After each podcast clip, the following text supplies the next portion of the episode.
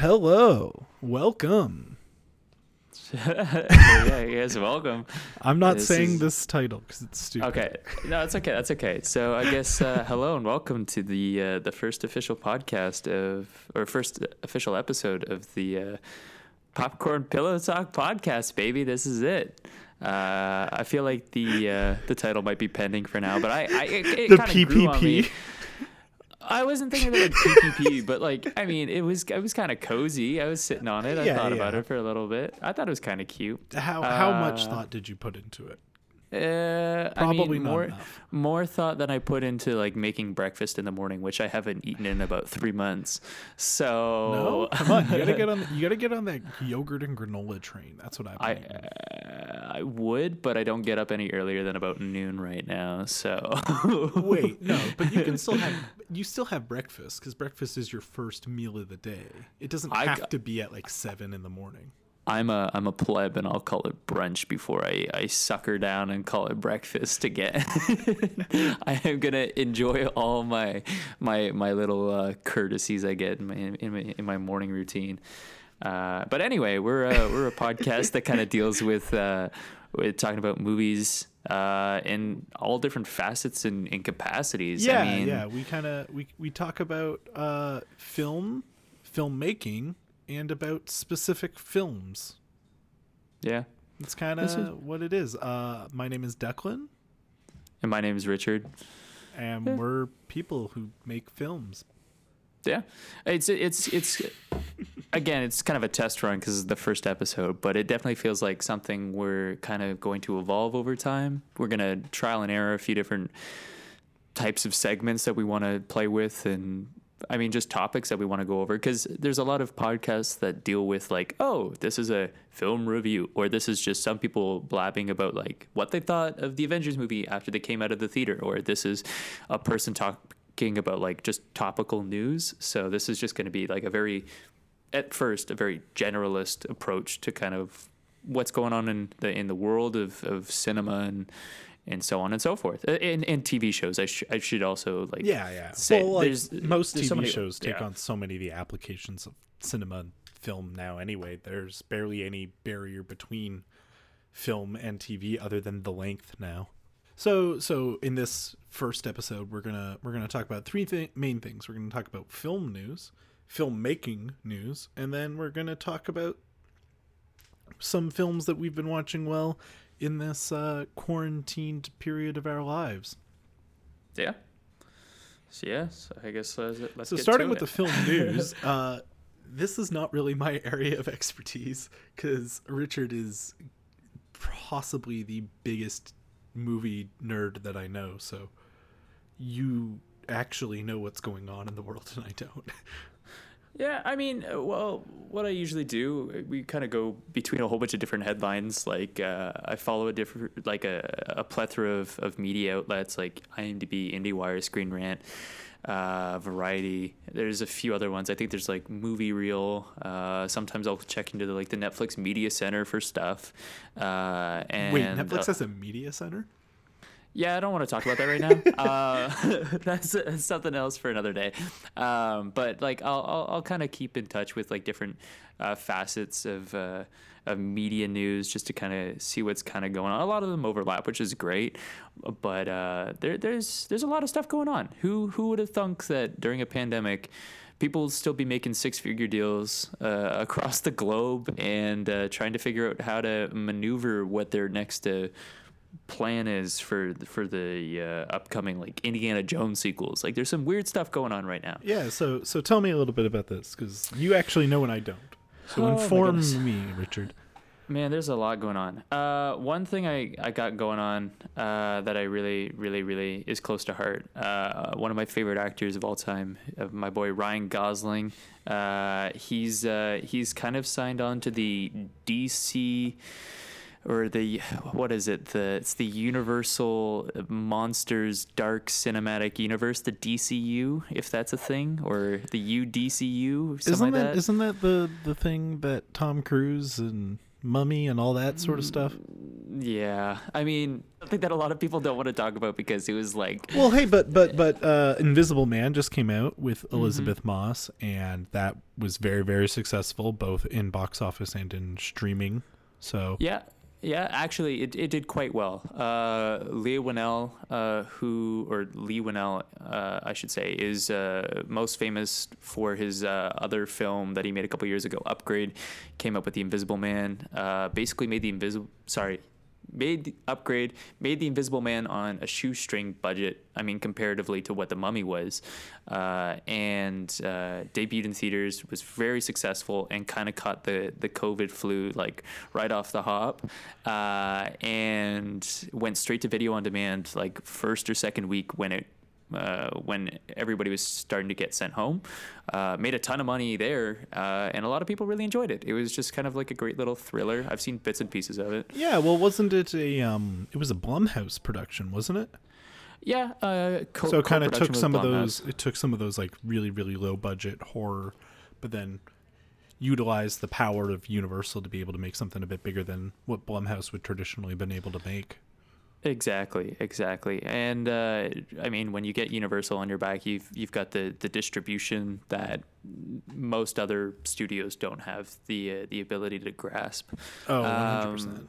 Yeah. So what's what's really interesting is uh, they've been kind of toying around with like building on this Marvel. Sorry, not Marvel. I keep thinking the M C U. That's what always comes to mind. That's that's my issue. But, but is that's that, what they're trying to copy, right? They're trying to copy the success of the M C U with whatever properties Universal happens to own at the time, which I guess is a bunch of old horror films from the thirties. Yeah, exactly. And it's like, I don't think these necessarily need to come out, but they are going to come out, so we'll see how it goes. But my boy oh. Ryan Gosling is, is going to be the Wolfman, I guess, so that's what we got. I don't know. He'll probably be a pretty good Wolfman. He's very good in roles where he doesn't have to do a whole lot of talking, and I don't yeah. think wolves talk a lot. Uh, I mean, they howl a little bit, but I don't know. Yeah, you're kind of right there. They don't really have to talk too much. Yeah. Um, so I'm, just kinda... so I'm, I'm looking in these notes as well. We've got uh, important news coming out. Given what's going on in the world at the moment, it's it's important that that film and cinema reflect what's going on. So Netflix, Hulu, Amazon, H B O, uh, A M C, A twenty-four, Lionsgate, who else do we got? Even YouTube, all come out in support of the Black Lives Matter movement and in support of the protests and present, not presentations, um, protests and movements and all those sorts of things going on for George Floyd. And I think that's really important because mm-hmm. Uh, film and cinema reflects the world that we live in back to us in some sense. Mm-hmm. And I think it's important if you want to help with this issue to actually reflect back the world that they see. Um, like, I think that's been something that's been a big problem, like going back to like Oscars So White. Was that what, was that what the hashtag was and all that sort of stuff? A C- couple years ago. Yeah. There was, well, it was really was a... big a couple years ago. Um, uh-huh. It's been, I think they've been trying to make it better, and I think it's also just the outrage seems to come in waves at times, but I think that's something that they I, I I hope to see that all of these people then back it up. Like I think I think Netflix and A twenty-four in particular can say that they will support creators and projects that showcase minorities or are made by minorities. Like Netflix has been doing a really good job. They have shows like uh Dear, what's it called? Dear White People, and they just had a show come out, which is about a like teenage uh, Indian girl, and I know that that was a big hubbub because the uh, girl that plays the lead lead role is from Mississauga, and so it was a big hubbub here in Canada that she was given this big role. So I think Netflix has been able to definitely say, yeah, we've been doing that in A twenty-four with like winning an Oscar for Moonlight and all that sort of stuff. But like, it somewhat feels a little bit uh, whatever when it's coming from like Viacom or Warner Bros or whatever, when you mm-hmm. see that they haven't really put their money where their mouth is to some sense. Yeah. And I mean, to kind of go off that, um, talking about like independent artists that really represent the, the voice of the people that have kind of been at the forefront of this for, for quite some time. Um, I mean, Spike Lee, first and foremost, is probably the one that always comes to mind, but uh, one that's always been... He literally he literally just made a short uh, found footage short film about exactly. all the protests going on. Like, he, yeah. he, he cares, and he's been given a voice by certain people. Um, like, uh, what was the company for Black Klansman? Was it A twenty-four? No, no, no, no, no. Uh, you're really testing my knowledge here for a second. Oh, uh, man. Um, but, like, there have been moments, but it always seems like it either has to be, like, from a really, really well-respected person like uh, Spike Lee, or it has to be on Netflix where they'll they'll be willing to give anybody a chance, and they know that the audience is willing to give people a chance, but, like, we're still kind of waiting for big, big budget uh, films and companies to be able to like, like look at the response that Black Panther got. Like, I know there were a lot of memes and jokes made about it because of that response, but like it deserved that response because yeah, when, what, when else had there ever been that much um, African and Black representation and culture put on screen at that scale with that amount of money for that type of audience? And I, I, it, it seemed like they went, oh, cool, Black Panther went well, and not like, oh, maybe we should try to do more of this. Yeah, and well, that's that's what I was trying to kind of get at. Was like, I mean, you, you look at Sp- Spike Lee's a very, very, very, very, very undisputed figure. I mean, his things are very like, very personal, which is great. Uh, but I, even one of the more uh, modern and, and pertinent representations, not that Spike Lee isn't modern, like he's he's totally out there. He's he's he's been here for filmmaking in Hollywood for thirty plus years now, which is crazy. But uh, one of the big stars coming up right now is Ava DuVernay, who has the, the female um, African-American voice. Uh, and she picked up a lot of steam after she made the movie Selma. I think it was in twenty fifteen oh, or twenty sixteen. Yeah, yeah.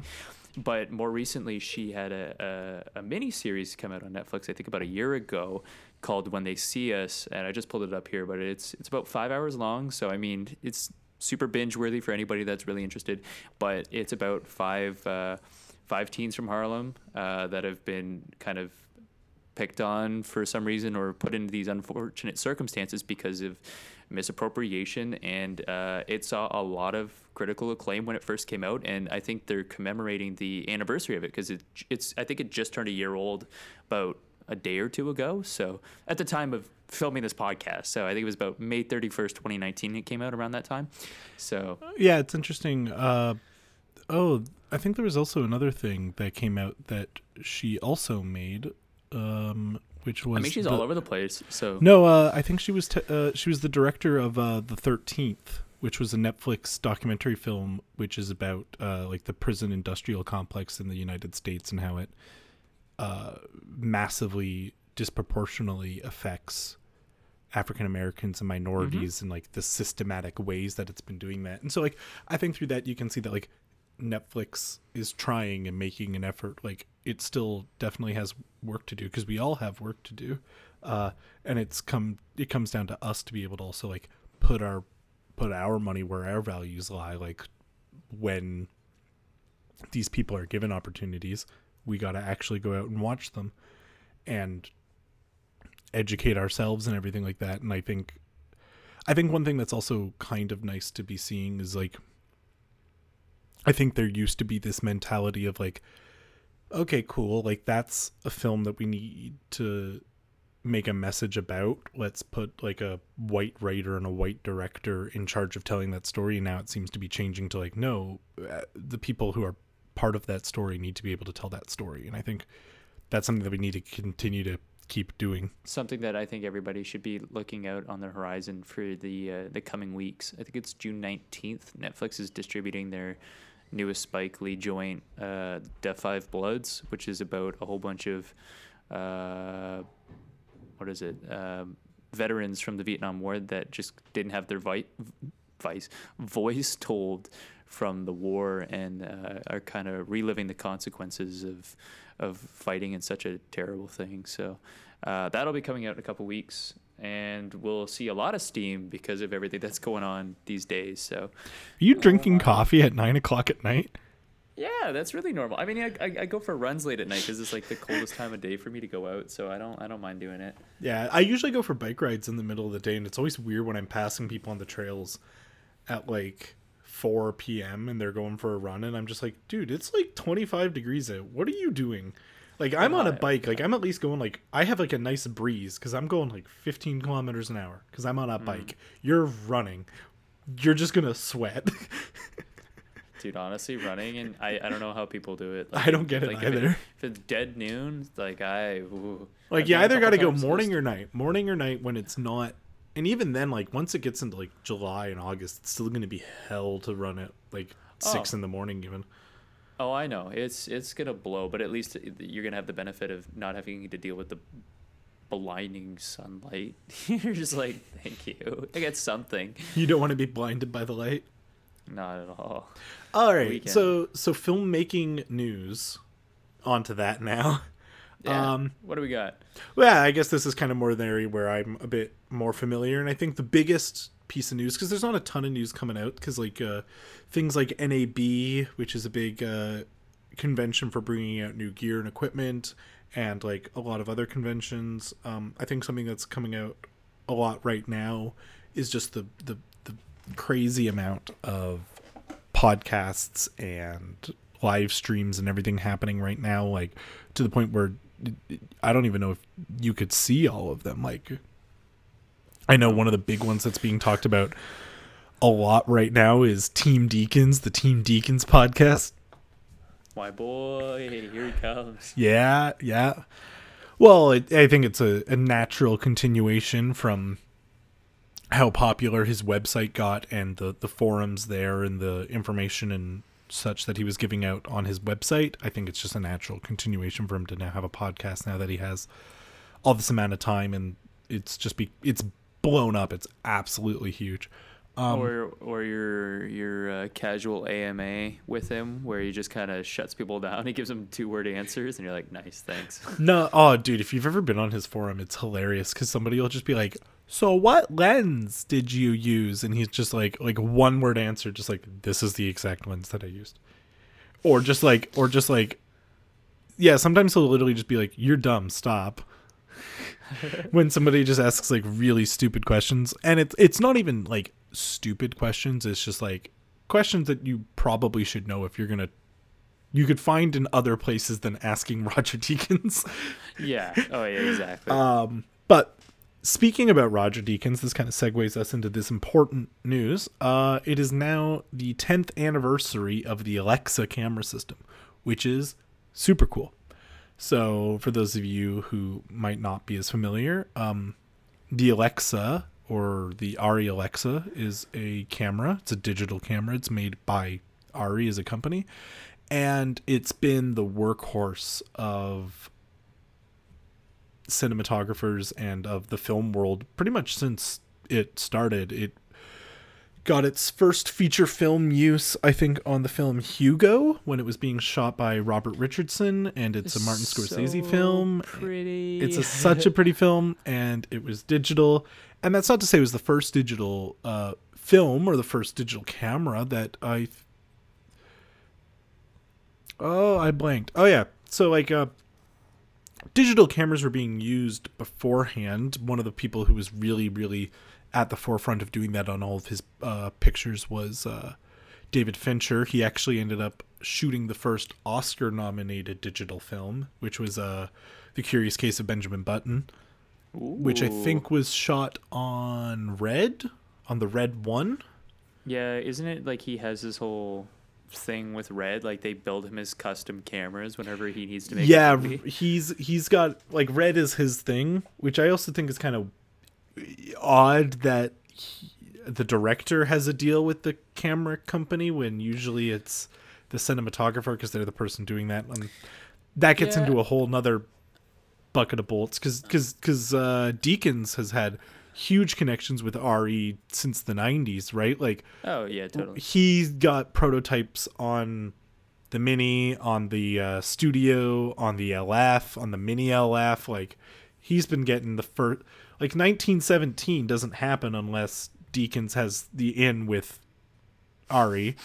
Uh, like, actually, they, they open up like it's it's like it's like a box opening almost, and he's like, "Oh, what do I get today? Oh, it's just the L F. Oh, no, sorry. no, no, no, the oh. mini L F, the mini L F, because oh, yeah, that's sorry, what he used on seventeen. L F. But yeah, so really, really important because it's been such a huge workhorse for the industry over the past few years.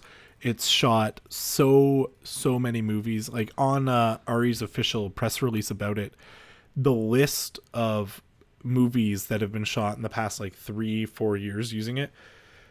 Birdman, Gravity, Life of Pi, The Revenant, Spotlight, Moonlight, Shape of Water, Blade Runner twenty forty-nine, Green Book, Roma, Parasite, nineteen seventeen. And it's also interesting just because it hasn't it hasn't even only been a huge revelation for the like filmmaking community. It's also been a huge revelation for anybody making high-end video qual- content, like music videos. Imagine music videos.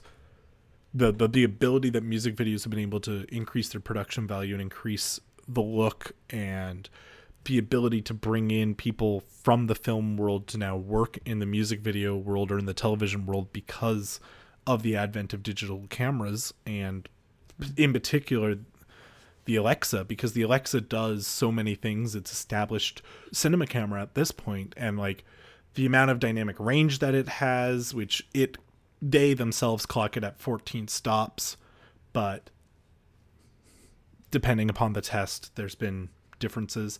But the fact that you had a camera that came out in twenty ten that had fourteen stops, and like only now within the past couple of years are we getting cameras that are advertising more than that with like the Red Ranger and such, or yeah. or even with the uh, I think it's the Alexa sixty-five, I think has sixteen stops. I think they with the the increase uh, of the sensor they were able to get some more out of it, but just the the way that that sensor was made, the fall off, the ratios, the color. A really, really important thing that I think gets often overlooked is the ARRI false color exposure system on their camera, which has now become an industry standard across a number of things, not the exact colors, but like using false color has become massively influential across so many workflows and lighting on set and everything. So just that one camera has been able to change so much about cinematography in such a short amount of time. And it, it deserves a, a good ten-year anniversary. Yeah. Yeah. Oh, yeah. I mean, if if there's anything that's going to say that it ushered in the new era of what was going to happen in, in, in the industry, it was definitely that as, as the workhorse. I mean, there's a couple other cameras that are pretty notable from kind of that the, the turn of the early twenty-first century that have seemed to have made an impact. I mean, another one being the Red One that you mentioned, but um, the Red One never kept up. Like it's still like it, well, it got it, it got it got uh, iter iterations of it. Like it was evolved upon. So like then you came mm-hmm. out with like the Raven and the Scarlet. And now you're on to like the Monstro and such. Mm-hmm. But I mean, you're you're talking about a, an industry that was predominantly it was it was film. It was celluloid for at least over one hundred years, and uh, it was fairly stagnant until a lot of people kind of came in with all these like digital cameras that didn't really seem to be doing quite as much as film was. And now with the advent of, of all these uh, Alexa cameras and uh, and and uh, other brands like Red, uh, you're starting to well, see yeah, you got a, you got a lot comparable. Of other. I think I think you're right, and like it was such a quick turnaround. Like I think the Red One came out in two thousand eight or two thousand nine or something like that. Mm-hmm. Um, and that I think changed a lot, uh, because before then you had like, um, uh, what was it called? The, the Cine Alta series of cameras. That was a sort of co-production make between Sony and, uh, Panasonic, I believe. Yes, that's one of those ones. I mean, so, something that has like that, that relevance, but isn't maybe necessarily the forefront of everything. Well, like right? Those were the cameras that were being used to shoot uh, the Star Wars movies, and uh, there were certain films like, uh, uh, what was Fincher's movie before Benjamin Button? Ooh, probably Zodiac. Yes, Zodiac with Jake Gyllenhaal. That was also shot on a Cine Alta, ca- a Cine Alta camera, I believe. Yeah, but see, that doesn't count because technically Fincher's first job was working on Empire, which means he worked on Star Wars, which means ergo, it's all just Star Wars in the end, right? That's how this works. I mean, if, if, you, if you let your mind wander for a second, I think everything just kind of ties itself back to Star Wars somehow. Well, yeah, probably. But uh, so you end up with that, but then very quickly, once the Red One came out, the ARRI Alexa came out, and then just within like five years, film was obsolete pretty much. Like it was that yeah. fast, and so I think it's interesting how all that came about. Also, like the way that shooting has changed. If you look at visual style of independent cinema, if you look at the visual style of huge cinema now, like the way that you're able to do things, like if you've listened to any interviews that Roger Deakins has given about nineteen seventeen, because it's a very popular film, so there's been a lot talked about in terms of like the how the nuts and bolts of how it was made. That movie doesn't get made in in film because you can't have a role last that long. You can't get the, like, what if it doesn't feed properly and it jams, like when it's being spun and rotated on this arm, and the weight of it and the needing for wireless controls of the app, of like everything on the camera, and just so much about that film doesn't happen Mm-mm. if you don't have a digital camera. But then even looking at like something like Moonlight, Moonlight also doesn't get made if you don't have a digital camera. Like you, how do you get those shots with of them like in the water on the beach without having a nice small Alexa camera? So yeah, it's uh it's definitely something where it's like you can you can see where the strides have been made. And I, for anybody that just doesn't any, like your average film goer isn't going to be like, oh, I remember when things were film and things were digital. Like there there might be like a time where they kind of like they reminisce about it and they're like, I remember when I used to go to a camera store and this is what it was like. But to, when they were sitting in the theater, the, like the projectionist was doing their thing, and then one day everything just kind of swapped and it was like a seamless transition. I mean, there's a lot of stuff behind the scenes that a lot of independent theaters probably aren't too happy about, or yeah, still probably kind not, of adapting probably not. to. Uh, and there's a lot of junkies that are definitely like, I want my sixty-five print or seventy millimeter print of Dunkirk. And it, okay, that's, it, that's, it looks really nice. Okay, it, it looks though, really it, nice. It, it, it, it does look really good, and it's it's a great auditorium. But still, still, it's one of those things where it's like, it, unless you're kind of like actively searching it out, it's something you don't really necessarily think about, right? So, and I think that kind of segues into our next part, because we've been talking yeah. about the Alexa for a while. I was going to talk about the the Fujifilm X T four, which came out. Uh, really interesting looking camera. I think it's the one of the sort of biggest cameras to have come out well all of this has been going on, right? Um, it was really highly anticipated as an upgrade from the X T three, which is a pretty well received, really affordable, uh, mirrorless A P S C sized camera. I know I, I've been doing a lot of research into it because I was thinking about purchasing one. And so, so far the reviews have been really pretty pretty well received, and it being a, a solid usable camera if you're going to be shooting videos and such, but it but that has capabilities to be able to create things that are maybe a bit more higher thought of. Like it's not something that's like, oh, I'm only going to do my wedding videos on this. It's also something that like I can also shoot a short film on this or something like that. Yeah, very yeah, very I mean, very different topics to go from Alexa, which is like to buy an Alexa Mini right now, just the body outright is like fifty thousand dollars U S. To buy an yeah. X T four, it's I think it's like like twenty-five hundred bucks. No, it's less than that. I think it's around oh, two thousand dollars well, yeah. right now. There just you go. The body. Yeah. So, very different, but like I think it's yeah. it's a good it's a good foray into that if you're looking at something that is user geared, that has different options available to it, and you can change the lenses on it. It, it kind of gives you like a taste of what you think you might be in stores for with uh, with cinema cameras in the future. It, like it's it, it's a good baby step. Like it, it like you said, yeah. it, it's good for music videos. It's good for small application. It's because it's a very run and gun type. And the like, thing that we, I love like, about it is also yeah. the thing that so many people do love about the Alexa when they talk about the Alexa versus other cameras like the Uh, Panavision D X L two or the Red or whatever. Baby. It's the color science, and Fuji has really really really great color science that is the same.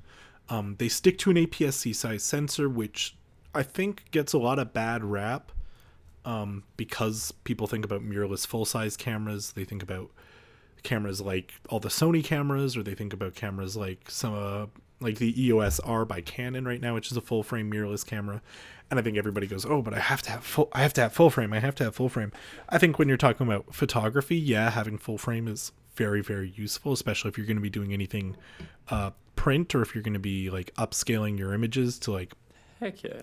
any size that's going to be bigger than putting it on YouTube or something like that. Not YouTube. You don't put photos on YouTube. Um, I'm going to make a slideshow. I just spent five thousand dollars on my camera. uh, yeah, hit me up one day. Uh, I'm going to monetize my videos because uh, I'm going to make... Uh, like, subscribe, uh, comment, and uh, cl- go to my Patreon. Com- go to my Patreon. Compilation, dude. yeah, no, kill me. Uh, but, but no, yeah. like A P S C gets a big... a bad rap, but I think when it comes to video, like A P S C is so similarly sized to uh the Super thirty-five digital sensor. Mm-hmm. When it comes to video, they're very, very, very similar, but you get such a small package and still some pretty great uh quality out of the thing. Like that's one of the things that I love about the X T four is that it's got an amazing, amazing, amazing data rate. Like that data rate, oh my god.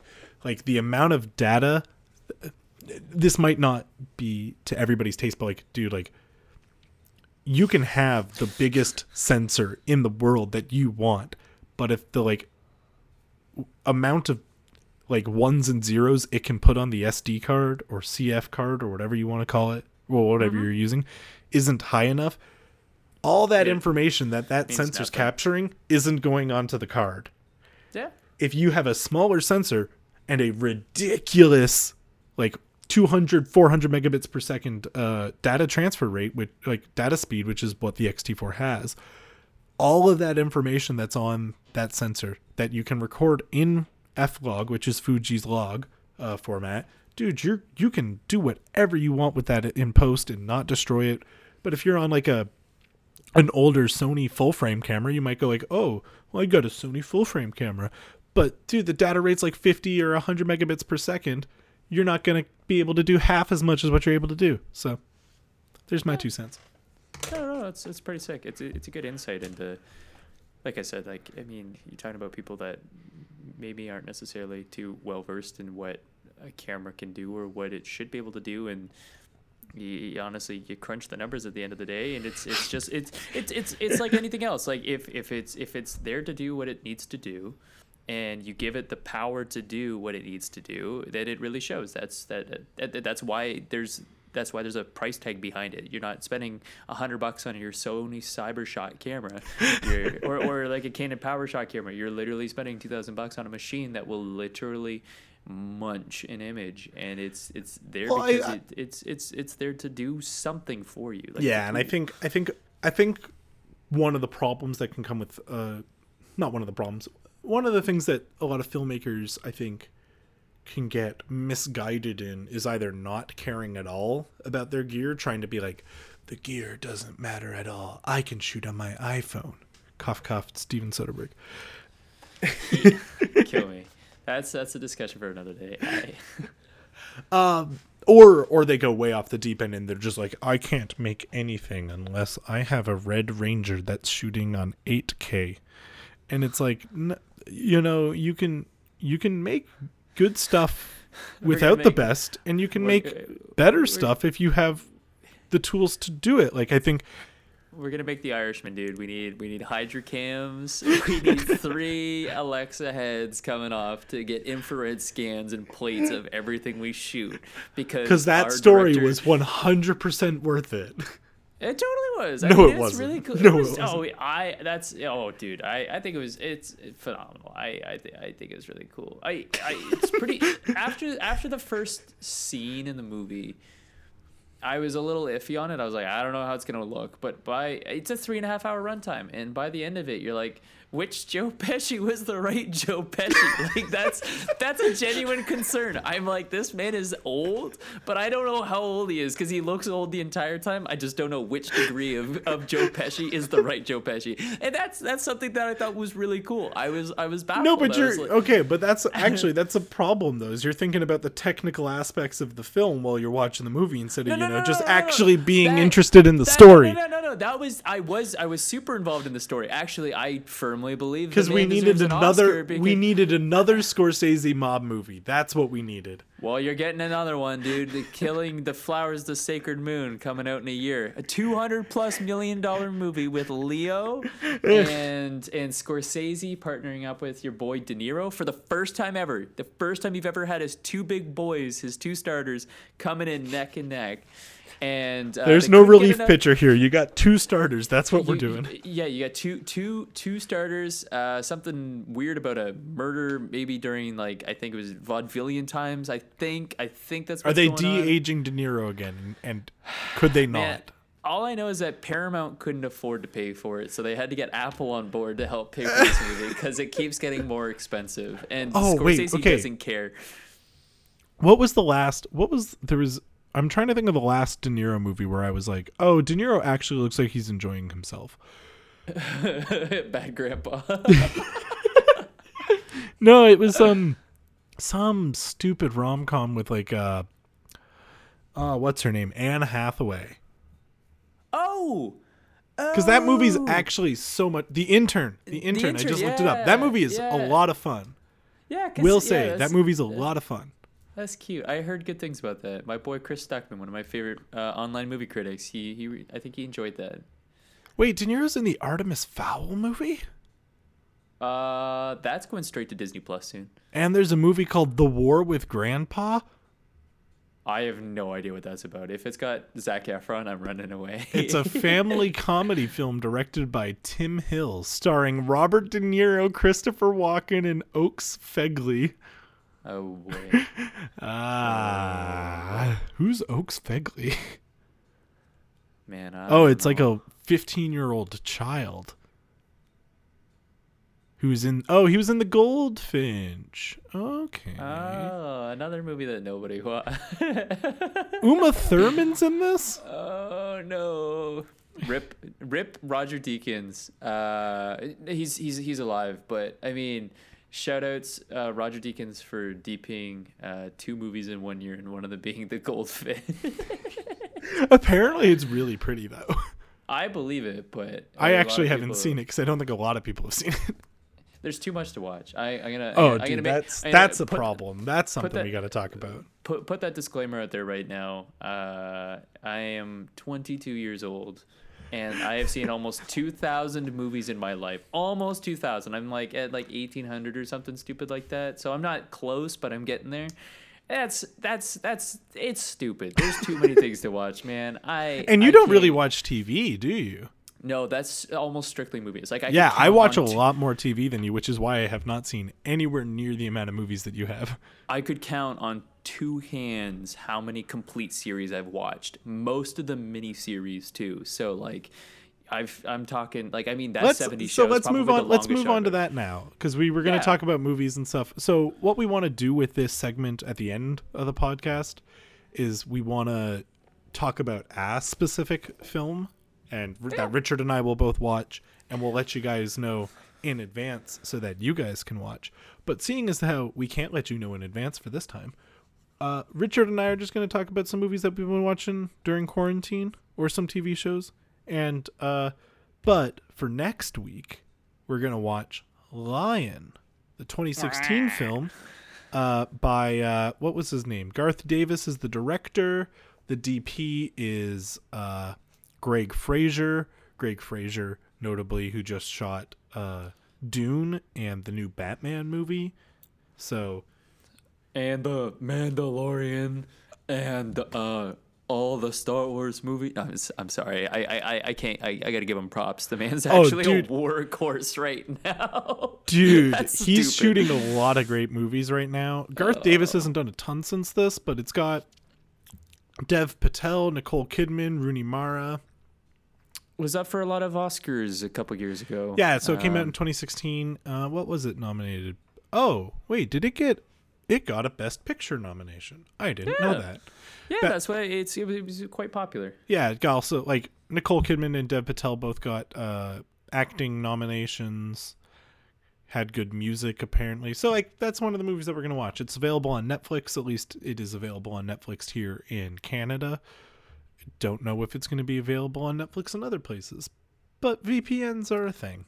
I can, I'm, I got Canadian Netflix, and I can see it's on Canadian Netflix. So I literally just said that, Richard.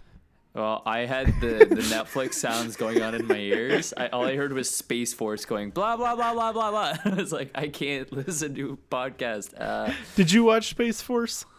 No, I, you just you just talked about how I haven't, don't watch T V shows. That's man. a really good point. So, so what is something that you've watched? Actually, no, you have watched a T V show during quarantine, or at least you finished it. Yeah, I watched Game of Thrones, dude, uh, which was actually phenomenal. I props again to the entire creative team. Uh, I'm sorry for anybody that doesn't agree with me. I do thoroughly enjoy the eighth season of the show. Um, there, I guess there, I have my gripes with small things, but as as a whole, I think I, I didn't have any major issues with it because I watched it pretty consistently. I wasn't like, oh, I'm waiting a year, I get six episodes, and then I was like, what do you mean nothing? That that thing that ha- oh no. Um, so no, no, no. Like I, I, I really enjoyed it. Uh, I had, like, thankfully there was no real spoilers uh, that had happened. Uh, or that anybody had told me about ahead of time. So when I was going into it, it was like a fresh experience, and um, it was a it was a great time. Really, really connecting with the characters that ended up living in the end, because there aren't many. There aren't many. I'm surprised that there were as many as there were by season eight. I I, I will say that, but there was there it was it was a really good time. It's really good time. Yeah, I've I've only seen I think up to the to the fourth season. I think that's when I stopped watching. There's a pretty high uh, attrition rate of main characters at that point.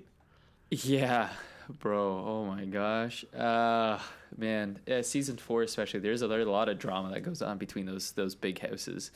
I mean, I, I, that is kind you know, of the I'm point not, of the not, show. Not, not, not even going to go there. Not even going to go there. That's, that's a whole can of worms. Because as soon as somebody mentions, like, season four, episode five, I'm like, oh, I remember exactly what happened. Like, it just takes me back. I'm like, no, no, no, no, no. I don't need that right now. I don't need that. But yeah. So what what are some of the movies that you have been watching? I think. Uh, yeah. I, I got, got around to watching quite a bit. Um, One thing I really wanted to do was watch a lot of, uh, go back and revisit some of the Best Picture films. Uh, I, it's something I've been doing a little bit. Uh, I've been watching a lot of new stuff, a lot of old stuff. I watched Capone. I rented that. It's kind of cool. Did you didn't spend really... money on that movie? I did. I did. And I didn't, I, I don't regret spending money on it. I did not like it, but I don't regret spending money on it because I am about supporting the creatives, and it is very important. Uh, I watched uh, some movies on Disney Plus, uh, most notably Onward. I got around to finally watching Motherless Brooklyn just the other day, which was really cool. Uh, but wait, I think wait, what did I, you watch? Motherless Brooklyn. Oh, what's Motherless Brooklyn? Uh, that is Edward Norton's directorial debut. Oh, uh, wait, didn't that come out at TIFF uh, this year? Uh, this past year, I think so. Yeah, yeah it would have been like a festival circuit thing. I didn't really see much. Um, uh, acclaim to the masses. And, I mean, you watch it, and it, it does some really interesting things. Um, I will applaud him for being able to take some heavy-handed, like, source material, or is it source material? I don't know. Did he? He didn't write this. I'm pretty sure it came from a book. I thought he wrote uh, it. No, or he might have wrote ba- the screenplay. Yeah, it's it's based off a a, a novel, but it's like a. a forties, fifties uh, crime drama based in New York. Uh, very interesting motives from all the characters, kind of like a, a cat and mouse type sort of uh, P I investigation story. But the, the lead character, Ed Norton, is, is uh, let me find his name here, uh, Lionel. Uh, Detective Lionel uh, has or suffers from Tourette syndrome at a time when most people didn't really know what that was, or so they say in the movie. So he kind of goes out and bouts and kind of like can't control what's going on in his head. But because of that, he has this thing where he has fantastic memory and puts together puzzle pieces. So this whole murder mystery sort of idea is something that he just can't get his his his mind off of. So it was it was it was it was different. It was interesting. Uh, wasn't my favorite, but uh, I will say the music by Tom York, most notably from Radiohead. Uh, he did the whole score for the movie. Fantastic! Oh my gosh, he's getting into doing the scores now, isn't he? So good, so good. Oh my gosh, Tom York, so good. I I've I've I've I've seen a few of his movies that he's done work on, and I am ugh. I, I just can't get over it. It's it's a lot. Um, okay, but the real really... question. But the real question: who did the better Suspiria score, Tom York or Goblin? That's the real tough question. Uh, I can't. They're so different. I know. S- Suspirium as a song, like the, the, the one of the main tracks from from the soundtrack. Oh my gosh, it is so good. I could listen to that song all day. Like that's like the whole s- score, fantastic. But Suspirium as an individual song, I could literally listen to day in and day out. And then like again, like the the main Suspiria theme by Goblin is it's much longer. It's like I think what six, seven minutes long. Well, yeah, I think longer. That's where you get into the differences of like Tom York like came from a background of like making songs that are good to listen to just as for songs. Radiohead, dude. And he also he does all the lyrics for his own music. Like I mean, you, you he's like a one man band. You just hear him singing and doing his own thing, and it's it's this really melancholic sort of strange twenty-first century sort of vibe, but also it has those spooky elements. Are you just describing the past three Radiohead albums? Wait a second, am I onto something here? But uh, I mean, they're all great. I mean, him, Johnny, uh, Johnny Greenwood, who's also composing these days, uh, most exclusively for Paul Thomas Anderson. Uh, he's got some really good stuff. But getting sidetracked, I think the one of my favorite movies during uh, this quarantine time that I had a chance to really catch up on, uh, I had a chance to rent uh, Cold War by, uh, forgive me if I say this wrong, uh, Paweł pa- Pawlikowski. Uh, he's Polish, and most of the cast and, and crew are predominantly Polish. It was actually up for the best foreign language film at the Oscars, I believe, last year. Uh, no, two, two years, years ago. Two years ago. Two years ago. Because last year was um, Parasite. Exactly, yeah. Uh, and the only reason why Cold War didn't win was because of Roma, which swept like every other category anyways. But I totally believe, personally, personally, and again, I have no gripes with anybody it? else's opinion. I I I much enjoyed Cold War more than I enjoyed Roma. I can respect Roma for all the technical achievements that it was, but I think Cold War, in my opinion, was a better narrative and a way. I was just it was just it was a really good story. An hour and a half. It's uh, mostly in in uh, Polish, but there are a few other languages that they dibble dabble in. And the lead actress, uh, Joanna Kulig, Uh, was in a T V show Netflix did the other day called uh, The Eddie, which again she speaks like four languages in. So it's really interesting to see these actors that are coming out being versed in and fluent in, in like several different languages that are just seamlessly popping in and out, and uh, are can also act really well at the same time. Something I really enjoyed. Anyway, yeah, I don't know what you got. uh, like just in terms of what I've been watching. Yeah.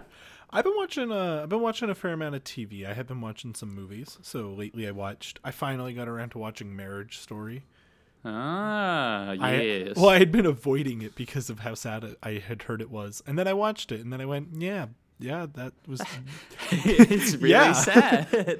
Wow, this is uh, very distressful. I yeah, do not feel good it's after not this. A, well, I, love, I, I personally really, really, really enjoy a movie that can make me feel something like that. I yes. think that's one of the that's something that I usually use as like a grading tool almost for like how much I like that movie is like, did it actually really get me to evoke an emotion and an evoke a, evoke a feeling? And so Marriage Story, really great movie. The acting is impeccable. The directing is impeccable. The blocking is impeccable. The lighting yeah. and the cinematography, it's very, very interesting. I wouldn't say it's necessarily impeccable, the lighting and cinematography, but that's kind of the point of it as well. It's yeah it's it's it's just the story of two people. Well, like also I think it's just really interesting because what it was um uh, what's his name? Robbie Ryan? Hmm. Oh, the D P you're talking yeah, about? Yeah, the the D P yeah. is a very, very... The cinematographer is really, really interesting. His name is Robbie Ryan. He's a an Irish cinematographer who... The previous year was the cinematographer for The Favorite, uh, which is a movie I absolutely love and I absolutely love the look of. But then other things that he's shot, like he shot uh, American Honey, but um, also most notably is he shot the short film Wasp, which was a hugely important and influential uh, artistic look at England in the early two thousands. And the way that it was shot was like super, um, like, super super lifelike and real. Like I think they used like uh really really low quality film or like V H S cam almost, and all like really really hard natural sources, and just really really interesting film, but very very different from The Favorite or from Marriage Story. And I just love a cinematographer who's able to make films speak on their own. Like you don't end up with a guy who um is very, very well known for doing one thing over and over again. Um, you end up with somebody who's just really, really good at making movies. Hello? Yeah, yeah, no, no, I'm still here. I'm still, I'm, I'm, I'm just listening to what you're saying. Oh so. No, I saw you doing your thing with your, uh, your, your, your headphone, and I was like, oh, is something wrong? Yeah. No, I'm just checking the audio. That's all. So. Yeah, and then um, another thing that I watched, I've been watching a lot of T V, so uh, I watched uh, Normal People, which I've been trying to get you to watch because it's so freaking great. uh, of course. Normal People. Well, there's there's a lot of interesting stuff about it. So it's a it's a book adaptation that they turned into a television series, uh, which I think is really interesting, and um, the way that they went about approaching it. So the uh, executive producer and the director of the first six episodes is um oh god I cannot remember his name. Sorry, I can't help you here. I'm uh, so out of it. Uh lenny Abramson. Yes, Lenny Abramson, uh who you might know the as the director of The Room. Room from twenty fifteen. So he's got a really good track record of taking really really well loved books, turning them into really really well loved pieces of media. And so he wanted to go for a uh, a television series this time, though, because it kind of worked in like the way that the book progressed. And so like each episode also is only thirty minutes long. Mm-hmm. Actually, some of them are even shorter than that. Some of them are barely twenty minutes long. And the idea was to make it feel like as a viewer, you're reading a chapter of a book. Like you're not watching this like hour long episode that's almost a T V series, like almost a movie length. Kind of like say with like Sherlock, because they could have done something like that, right? Because it is oh, a totally. limited series. Mm-hmm. But they went for these shorter things, I thought was really interesting. And then just the way that they went about making it, it's been getting a lot of comparisons to um the Before trilogy by Richard Linklater, because it's really just a very very focused series about these two people. It's a it's a it's like a Y A rom-com. Well, not even rom-com, it's not funny. It's a Y A romance book, pretty much, would be like the way that you would surfle, surface level describe it. But it's it's shot like in the absolute opposite way of, say, like The Notebook. And the way the characters act is completely different. Like it's the whole point of it was to make it really, really real and really, really raw and really, really natural and authentic. And there's so much handheld camera movement and close-ups and like long takes and wides and not a lot of dialogue and like really really natural lighting and like just so many well natural looking but like so many ways that I thought were really interesting. That you have this guy that came from independent Irish cinema and came from feature filmmaking now applied to like the Y A romance, and you get a really really really strong narrative with these extremely competent filmmaking skills, and you combine them and it's like bam, it's so well made. Yeah. Oh yeah, yeah. I mean, he's a very talented artist through and through. um I mean, you're talking about Abramson, uh, he's definitely been kind of coming through different channels. Like he, he made his way through uh if I'm not mistaken, he was he was in the U K and then kind of popped his way through uh the uh, the Hollywood system. Uh, yeah, because he ended because he, he kind of got into the Hollywood system with uh, Room, but he also made Frank the year before he made Room, which was starring um, Domhnall Gleeson and Maggie Gyllenhaal and Michael Fassbender. So you got some pretty well-known actors in that film, right? Mm-hmm.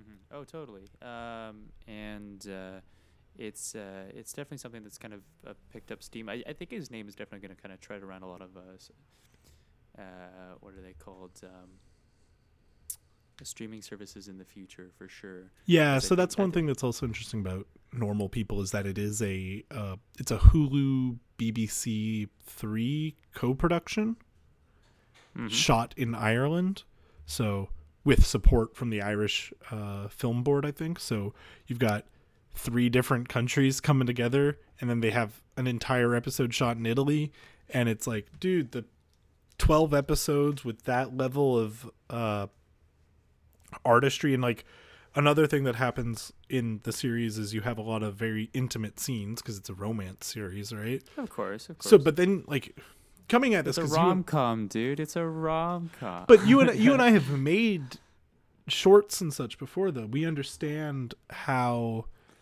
difficult it is to have the time to be able to make something look great and to be able to give the attention. And so if you have uh, uh, an intimate scene that needs to be done in a certain way so that everybody's comfortable and that you get the best product out of it, like, that takes a lot of time. And then you're doing these long takes and you're doing it in all these different locations. And it's just like, I'm, I'm, I'm amazed in the craft of it. Oh, totally. Yeah. And, and that's, that's something that kind of shines through. That's, that's the difference between, I feel like, uh, a generalist, like just your average everyday movie goer, or even like a lot of online film critics. Like, I, they're great people, great personalities, but like often they look at stuff very surface level. And I'm, I, I, again, I'm not, I'm not trying to like poke fun at anything, but like some people are purely out there to just say, I like this movie, and that's how it went. Like, I, it's a thumbs up, thumbs down sort of scenario. They're not. They're like, it either evoked something to me, or it kind of put a, an image in my head, or it stood out to me for some reason. It could just be because it was a rainy day outside and they saw something sad and they were like, yo, this this resonated with me for a reason. But uh, you, you really you begin to appreciate things when you've kind of worked on it, uh, and you kind of uh, you get this, this this sort of respect for the people behind the camera. And there's there's a lot of times where you're like, this might not have turned out quite as well as you had hoped, or this turned out way better than you expected, but it, it, it all comes down to actually like putting the time and effort into to creating it, because at the end of the day, it's somebody's livelihood and somebody's work. So yeah, it's it's it is, I think, like, you and I have never made big budget feature films or television series or anything like that. Of course not. Right? We are very, very low scale, but we've made things where we put a lot of time and effort into it, and it was crash and it was trash. And we've It was Crash. Crash is trash. No, I'm, I'm just kidding. Crash is trash. Fuck that movie. Um, but like we've we've uh, you you definitely do get that appreciation. And so yeah, like there's other things. There's other things that I've watched. I I really liked uh, End of the Fucking World, which is a great uh, little uh, Netflix uh, show. No, but like I'm I'm very much so like a guy who like.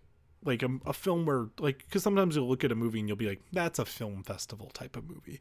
And I'm that guy who likes the film festival types of movies. And Fast and Furious. Because uh, I'm... no, it's okay. I'm just kidding. I, I, they're, they're guilty pleasure at times. So. Oh, I don't... Like, they're not, they're not good movies, but they're fun movies. And sometimes yeah, movies just have to be fun. Thanks again for listening, everybody. Uh, hopefully we'll we'll kind of come up with a release schedule as to like when we think we're going to start putting out episodes. But uh, we're definitely going to try and watch Lion for the next time and talk about it, uh, and come up with some more relevant topics that are kind of in the media at the moment, and some other movies that we kind of enjoy at the time. Yeah. Anyway, yeah. Uh, my name is Richard. Thanks for listening. I'm Declan. Also, thank you for listening. Yeah, and uh, until next time, take it easy, guys.